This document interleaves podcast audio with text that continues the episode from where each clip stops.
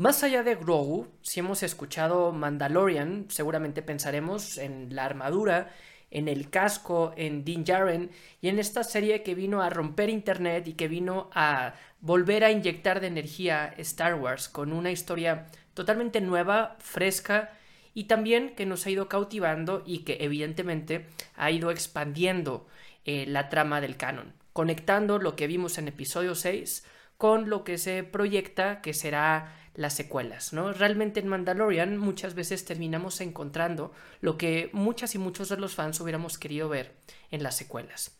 Din Djarin, Mandalorian o Mando, sabemos que es un personaje eh, enigmático, un personaje misterioso y que es un personaje fruto de Star Wars. Y no quiero ser redundante de decir, claro, es un personaje de Star Wars, pero él realmente es fruto y consecuencia del contexto de la discusión galáctica, de la guerra de las galaxias. Él es fruto principalmente de las guerras clon, lo que conocimos en las precuelas, porque él como niño perdió a su familia y tuvo una cantidad de daños emocionales que son los que lo llevaron a tomar la vida y a seguir el camino mandaloriano.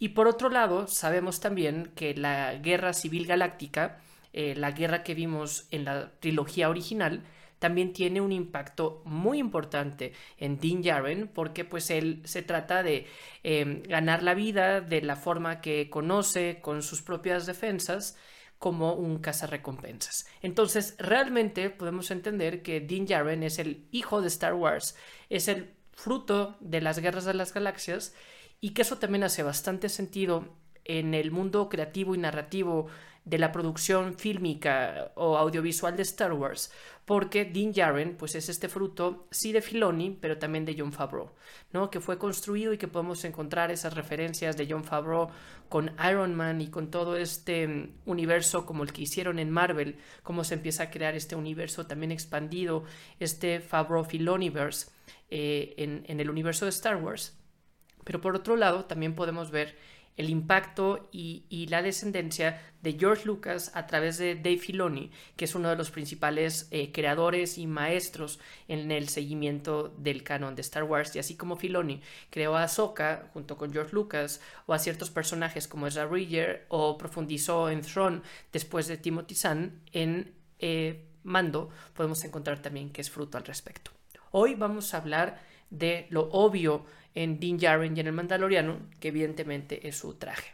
Pero como ustedes saben, este es un espacio del psicólogo en Coruscant, no el ingeniero o no, eh, no sé, el aspecto técnico, eh, incluso tecnológico, robótico, que podemos hablar de la cantidad de gadgets y de herramientas que tiene, que los pájaros silbadores, el turbofuego que sale de su traje, si puede o no volar o no.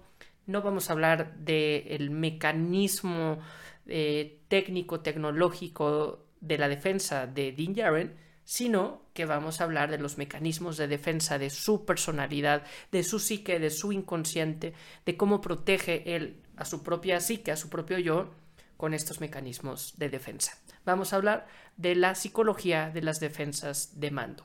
Y aquí nuevamente vamos a hacer referencia un poco a los famosos mecanismos de defensa. ¿Qué es esto? Sigmund Freud, el psicoanálisis, hace ver que nuestra psique, nuestro yo, nuestra identidad eh, psíquica, nuestra eh, esencia, personalidad, que muchos podrían llevar alma, que en psicología es lo que entendemos como este constructo del psique del yo, más allá de buscar la verdad, que es lo que muchas religiones nos dirían, y vendría acompañado de un adoctrinamiento de cuál es su verdad, más allá de buscar esta verdad en filosofía, lo que la psicología, o al menos el psicoanálisis hace ver, es que el cuerpo lo que busca es protegerse. Lo que busca es salvarse, es cuidarse y es decir, pues bueno, tengo que sobrevivir. ¿no? No me queda otra, este es el camino realmente, y digo, pues bueno, si estoy enfrentándome a enemil cantidad de retos exteriores y a veces interiores, amenazas, riesgos, pues tengo que encontrar la forma de sobrevivir. Imagínense que nos quedáramos en la conciencia con todos estos traumas, estos momentos complejos que hoy en día posiblemente estamos eh, reprimiendo, negando y vamos nuevamente recordando este estrés postraumático, vamos recordando la guerra, vamos recordando la pérdida, vamos recordando incluso cosas que nuestra conciencia y nuestra memoria no tenía registro, ¿no? El parto, imagínense que realmente tuviéramos conciencia de recordar el parto. Más allá del esquema de cómo está configurada nuestra memoria y cómo almacenamos información eh, de forma cognitiva en, en nuestra sinapsis cerebral, en nuestro consciente y con nuestro famoso inconsciente, o bueno, subconsciente, esta parte intermedia, se toman algunas medidas que muchas veces no somos conscientes, no estamos atentos, que hay cierta información que nuestra personalidad va haciendo, porque si no sería muy amenazante, sería muy incómodo, sería, no, no, podríamos avanzar, incluso son mecanismos que nos ayudan de cierta forma a sobrevivir, a seguir adelante, a elaborar y decir, bueno, eh, no me voy a enganchar y me voy a defender, ¿no? Entonces, Dean Jaren tiene estos mecanismos de defensa que evidentemente los conocemos al saber que no se quiere quitar el casco, al saber que sigue un credo mandaloriano, que sigue una cantidad de normas, pero también es un ejemplo perfecto para poder analizar estos famosos mecanismos de defensa que son estas barreras subconscientes que protegen a nuestra psique de información amenazante, nuestra interna, traumas, recuerdos o información que no queremos aceptar por cómo vamos construyendo nuestra misma identidad. Y lo podemos ir desarrollando incluso de forma cronológica, como sabemos el desarrollo de la historia de Dean Jaren. Primero, pues sabemos evidentemente que él vive represión.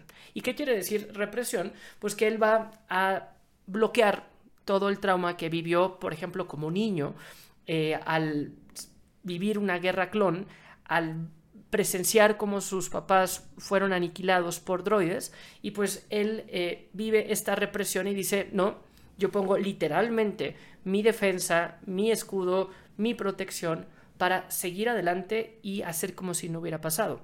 Eso explicaría el porqué de su personalidad tan reservada, tan enigmática y que pues viaja solo, ¿no? Y que es una persona y que es muy difícil poder entablar. Para él es muy conveniente, y lo vamos a ver más adelante, el utilizar una armadura el no expresar su cara, el no dar a entender, eh, eh, el, al no reflejar su cara, no está, em, está bloqueando de una de las herramientas que nuestro cuerpo más delata, nuestras emociones. Estas famosas microexpresiones que, no sé, por más que yo pueda estar entrenado para controlar mis emociones, si, no sé, pasa una situación atípica, seguramente me traicionarán estas microexpresiones y él pues evidentemente reprime todas sus emociones con su traje y reprime el pasado como lo llevan. Si ven, eh, tome nota, ¿no? Porque no quiero olvidar los mecanismos de defensa y por eso estoy haciendo aquí referencias y ven que bajo un poco la mirada. Y el primero que quería hablar era justo la represión. La represión al trauma de haber vivido la guerra, la represión a no sé, sus propias emociones, difícilmente él va a hablar de sí mismo, es una persona totalmente pragmática y continúa y sigue adelante. Y también aquí podemos entender, eh, como les decía, esta represión por usar casco y por decir, pues bueno, esa es la forma, ¿no? Y, creo que al hablar de esta es la forma y this is the way, podemos hablar de un segundo mecanismo de defensa y esa es la eh, sublimación. ¿Qué es la sublimación? La sublimación es este mecanismo un poco más elevado, en donde así por un lado, no sé, la represión, estoy eliminando, e, e, estoy suprimiendo mis emociones, mis energías, eh, para que como si no estuvieran pasando. ¿Qué es lo que pasa con la sublimación? que lo proyecto algo que aparentemente es positivo. Cuando vemos a una persona que después de un evento traumático dedica todo a hacer ejercicio, o dedica todo a sus estudios, o dedica todo a trabajar, o incluso a una relación, y uno diría, bueno, pues eso es muy positivo, vean qué bien lo está elaborando. Pero realmente lo que está haciendo es que se está escondiendo y está eh, transfiriendo, está proyectando toda esta carga negativa en algo que es positivo. ¿no? Incluso que puede llegar a ser obsesivo la forma en que se lleva porque pues te estás protegiendo y te estás eh, resguardando en esta línea. Algo que Mando hace es en el credo mandaloriano, siendo tan ortodoxo como estos hijos de la guardia, que pensé que, sé que parecía que iba a decir una cosa negativa, ¿no? Pero así eh, es como se llama en español este Death Watch, en donde eh, eh, en esta tribu, en este clan mandaloriano que Din Djarin hace parte, que es totalmente radical, que es ortodoxo y que tiene este credo famoso de This is the way, el camino así es, y pues voy a afrontar mi destino y voy a ser totalmente obediente a lo que las líneas o a lo que las autoridades o la jerarquía me vaya diciendo. Desde el hecho de que no me puedo quitar mi máscara, lo cual ya vimos, o mi casco, que es conveniente porque me ayuda a reprimir o a suprimir emociones, pero por otro lado también me ayuda aquí a, sublimar y decir, pues bueno, este es el camino y así ya lo voy llevando. Muchas veces eh, nosotros como personas podemos tener un mantra que puede ser nuestro estilo de vida. ¿no? Y que decimos, pues bueno, las cosas tienen que pasar, eh, así es esto, es el destino. Y, y, si abusamos o si analizamos, depende cómo lo queramos ver, este enfoque podría ser un mecanismo de defensa de sublimación, en donde se proyecta algo positivo. Antes de avanzar, eh, quisiera hacer simplemente una aclaración hablando de la represión. La represión es un poco el trauma, un poco la connotación negativa de decir no está existiendo y la guardo. Y por otro lado, la supresión es hablar específicamente de las emociones que Mando está sintiendo. Si se fijan, van totalmente de la mano, ¿no? Pero me, me parece importante hacer esta aclaración. Mando reprime el contexto, Mando reprime su trauma, se guarda en este, em, en este credo mandaloriano, protege y deja literalmente pone un mecanismo, una barrera para no poder ver realmente quién es, para no poder intimar con él, termina suprimiendo sus emociones y guardándolas en esta caraza de Beskar que él va creando y a la par proyecta, acepta el destino eh, de una forma positiva, sublimando con la religión y el credo mandaloriano. Otro mecanismo de defensa un poco menos elevado, un poco más primitivo, ¿no? porque la sublimación es uno de los más elevados porque implica una defensa un poco más funcional, porque pues lo terminas proyectando algo que socialmente termina siendo reconocido, como hacía ver a las artes, al deporte, en este caso a su religión, a su credo, a su identidad. Pero otro mecanismo de defensa mucho menos elevado es el desplazamiento. ¿Y qué es el desplazamiento? cuando transfiere una energía, una emoción, em, en este caso no, positiva, negativa, a, otro actor, a otro elemento. Aquí voy a poner un ejemplo, ¿no? Mando ve que mataron a sus padres y que lo mató un droide.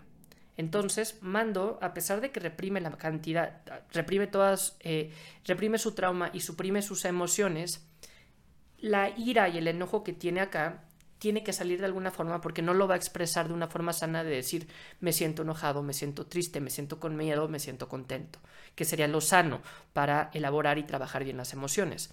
Mando al suprimirlas, estas tarde o temprano tienen que salir de alguna forma. Es este fenómeno de olla express que lo puedo ir guardando, guardando y guardando, pero en algún punto va a salir y va a explotar. Y para que no explote, pues tienen que haber estos escapes. La olla express ayuda bastante, que tiene este agujerito que sale el vapor y eso ayuda a que no, a que no explote. Este agujerito es un mecanismo de defensa y puede ser el, desplazamiento, en donde Mando tiene mucho enojo por el contexto que pasó, mucho enojo y que lo termina desplazando contra el droide em, separatista que mató a sus padres. Y esto lo desplaza, lo transfiere a cualquier droide. ¿no? Evidentemente no solo al droide que mató a sus padres. Y por eso lo notamos principalmente en la primera temporada, que tiene esta barrera, este enojo con cualquier droide porque subconscientemente está desplazando el enojo que tenía por la pérdida de sus padres, el enojo que tenía por cómo su vida cambió y fue tomando otro tipo de estilos de vida hacia donde lo iban llevando. Ven aquí qué importante como nos ayuda bastante Mando a ejemplificar la relevancia de hablar de las emociones y si no lo hacemos, identificar de qué forma el cuerpo termina hablándolo. En este caso de ciencia ficción, pues lo podemos entender con un enojo muy bien identificado contra los droides. En la vida diaria, lamentablemente, no tiene una narrativa tan poética como lo tiene Star Wars. Y esto podría salir, por ejemplo, eh, con la famosa psicosomatización, ¿no? Estos trastornos somatomorfos en donde yo tengo una enfermedad física pero que parece que no tiene un origen eh, orgánico, que me duele el estómago, ¿no? O que alguien por guardarse el llanto se le va la voz, ¿no? Y dices que siento aquí un nudo en la garganta y por no querer llorar, por la defensa por la que lo estés haciendo, por no querer recordar, porque suprimes tus emociones, porque reprimes el trauma, porque quieres construir una imagen un poco más fuerte, porque quieres elaborarlo, porque no quieres recordar esa herida, por no querer llorar, se te acumula la emoción y no hablas. ¿no? Y se queda aquí y podríamos hacer una interpretación eh, somática de qué significa aquí el hablarlo, qué significa digerirlo, ¿no? ¿Por qué me duele el estómago? Y es porque no estoy digiriéndolo, no lo estoy procesando, lo estoy negando y lo estoy llevando acá y por eso siento bilis en el estómago, ¿no? Y podríamos ver algunos casos eh, que cualquier persona que haya estudiado psicología o psiquiatría los conocerá, eh, de movimientos catatónicos, de gente que no podía mover el brazo o bajaba y volvía a subir y esto tenía una connotación, eh, no sé, en algún contexto con el brazo, con conectar, con abrazar, con relaciones o lo mismo con el simbolismo, no sé, al ver, ¿no? Una persona que experimentó y que vio un trauma como el que pudo ser, como el que vio Mando, otra persona podría tener una ceguera eh, somática en donde físicamente podríamos analizar que ve bien, pero la persona realmente no está recibiendo la información, ¿no? Y aquí de forma somatomorfa el cuerpo está tomando estas medidas porque tiene que salir de alguna u otra. Podría salir estos mecanismos de defensa de otras formas, condensándolo. Este también es bastante elaborado porque puede salir a través de los sueños, puede salir en una formación reactiva, ¿no? Imagínense si Mando eh, tuviera, no sé, una relación interpersonal con alguien más y tuviera este de esta energía un poco infantil o propia de la adolescencia o preadolescencia en donde con tal de negar que te gusta una persona terminas molestándola, ¿no? Eso se hace de forma consciente, ¿no? Este famoso caso de eh, Helga Pataki y Arnold, de hoy Arnold, que Helga estaba enamorada de Arnold pero lo molestaba, esto lo hace ella consciente porque crea su estructura de personalidad y, dice yo no, no voy a dejarme sentir emociones. ¿Qué es lo que pasa realmente con los mecanismos de defensa, con una formación reactiva? Es que no me doy cuenta, no, no es algo consciente y por eso Freud decía lo que te choca te checa, ¿no? Y habría que analizar las cosas que hacen ruido. Ahorita hablé de formación reactiva, ahorita hablé de condensación, pero realmente lo que quería hablar era del desplazamiento que estaba teniendo Mando frente a cualquier otro droide.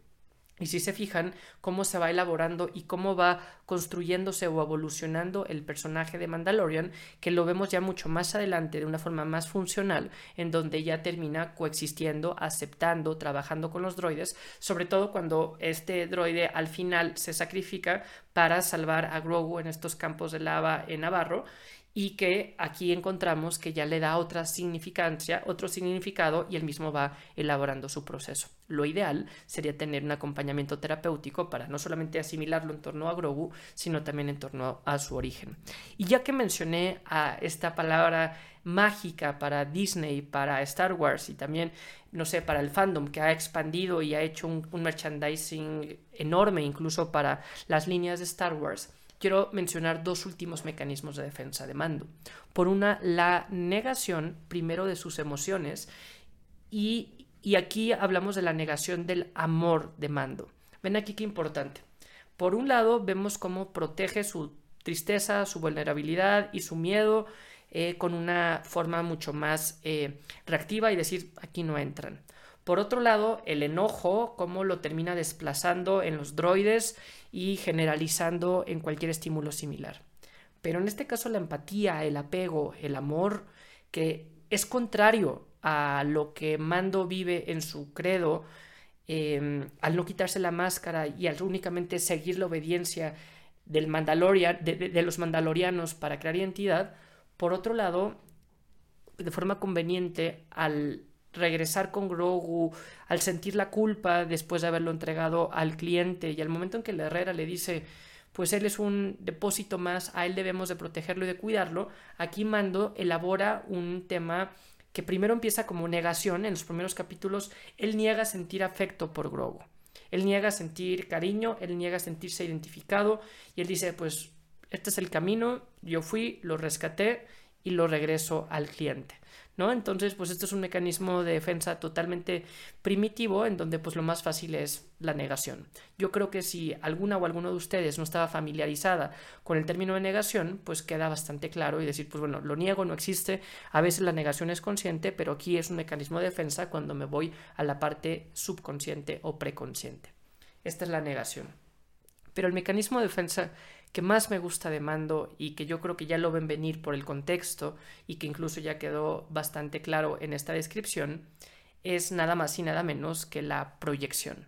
La proyección Así como en la transferencia anteriormente uno transfiere energía positiva o negativa o la desplaza a objetos, a situaciones, la proyección es a otra persona, a otro ser vivo. Y Mando termina proyectándose con Grogu, porque ve en Grogu una situación muy parecida a la que él tuvo. Él, em, de niño, en una etapa vulnerable de su vida, se le destruye todo su contexto amando su familia, a Grogu en la Orden Jedi, sin conocer que era Jedi, se destruye todo esto por una guerra, irónicamente es la misma guerra, ¿no? Aunque pues evidentemente la guerra clon, la Orden 66, es muy diferente el contexto que viven los dos, es muy diferente la edad que tienen los dos, Grogu es más grande que Mando, aunque no lo parezca, ¿no? Sabemos que estas especies envejecen diferente, pero el punto clave es cómo Mando termina proyectándose en Grogu y ve Grogu a él mismo de forma proyectada en otro actor. Y por eso la culpa que él podría sentir, la negación, la ira, todos los demás mecanismos de defensa llegan a este punto y esta proyección es tan fuerte, tan grande, que realmente Mando termina elaborando y construyendo alrededor de Grogu todas las expectativas que él quiso para sí mismo. ¿no? Y aquí, eh, por eso dejé este para el final, porque si se fijan podemos ver a grandes rasgos esta ecuación de Mando tiene un trauma y ese trauma, ¿qué es lo que va a hacer? Lo va a reprimir. No existe. Después, con sus propias emociones, las va a suprimir. Las va a decir, estas las guardo adentro de mi casco de Beskar, no van a ver mi cara, nadie me va a encontrar.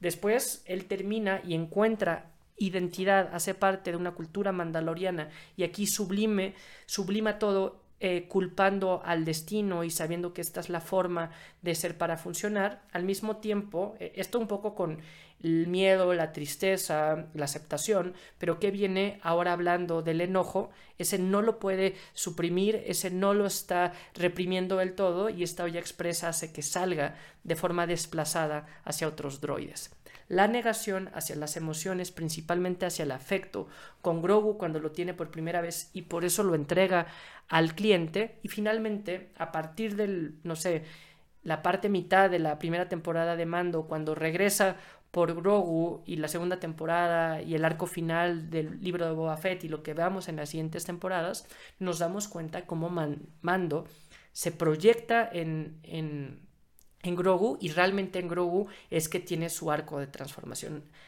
Yo les decía que Mando, eh, Din Djarin, es un fruto de Star Wars. Y aún este fruto de Star Wars es una rima a lo que hemos venido conociendo desde el 77. Porque, ¿qué es lo que pasa con Darth Vader? En otros que ama, ya sé que hice otro post al respecto, pero es muy difícil no hablar de él si hablamos de psicología de Star Wars. Él se redime gracias a su paternidad. ¿Y qué es lo que hace Din Djarin? Él empieza un proceso sí de redención, no es el mismo grado de balance negativo, de deuda por daño que había hecho un Lord del Sith que había encabezado el imperio y había matado niños y tanta, tanto daño había hecho, con lo que Dean Jaren como casa recompensas y como este antihéroe que también ya lo hablamos en el post, en el podcast de Han Solo, el daño que había hecho, pero el daño que también había proyectado en Grogu al regresarlo y al trabajar únicamente por misión, este rol de transmutador muy parecido al de Solo, pero cómo termina haciendo un ejercicio de redención y de paternidad. ¿no? Eso me encanta, esto rima como poesía y también rima cuando al final de la temporada 2 de Mando, Mando conoce a Luke Skywalker. ¿no? que Luke Skywalker es esta figura de redención de paternidad, no porque, no porque él tuvo hijos, sino porque él hizo que su padre cambiara. ¿No? Realmente es algo, es algo simbólico y también podemos analizar, no sé, eh, la estructura mandaloriana con la estructura de la Orden Jedi, de cómo eran estas estructuras, estas culturas eh, políticas, religiosas, que tenían una potencia y una fuerza eh, enorme y cómo caen por el mismo problema, por el mismo actor que termina siendo Palpatine y cómo las dos tanto la cultura mandaloriana como eh, la Orden Jedi o la Nueva República se empiezan a reconstruir dentro de las cenizas. ¿no? También podemos encontrar aquí este carácter de seguir adelante, de resiliencia, que habla también de una personalidad con un temple, con una identidad bien elaborada y que puede realmente llevarnos no a un mecanismo de defensa, sino a una protección y un aprendizaje de decir, bueno, ya me pasó, ya tuve mi costra, pero ya la hice herida, que también lo hablaba en otro de los posts. Entonces, esto es un poco un, breve análisis psicológico de Dean Jaren. Sin duda, un mecanismo de defensa es el proyectar y decir lo veo mejor fuera, el transferirlo a alguien más, el proyectarlo a alguien más, y sin duda es muchísimo más fácil hacerlo si lo hacemos de una galaxia muy, muy lejana, así lo hacemos en carne propia. La base de psicólogo en Coruscant, como lo estamos viendo aquí, es una gran proyección. Mejor verlo muy lejos, pero pues realmente es un tema también de psicoeducación que terminamos eh, aprendiéndolo.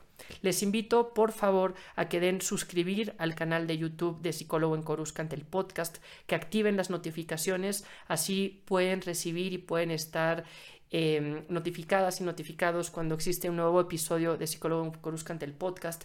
Gracias a toda la gente que lo escucha o lo ve en otras plataformas de audio como Spotify. Y también les invito a, si lo quieren seguir, Psicólogo en Coruscant en Instagram, en donde Llevo, no sé, más de 180 posts en donde día con día voy haciendo uno de estos análisis. Aquí verán que en el podcast eh, tomo muchos de estos análisis. Ahorita habré mencionado 7 u 8 de estos posts que se van construyendo. Cuéntenme qué les pareció, qué les pareció que me esté proyectando yo también en esta historia. Y pues bueno, este es el camino, así es como, como queda hacerlo. Muchas gracias. Aquí psicólogo en Coruscant, el podcast, y nos vemos muy pronto.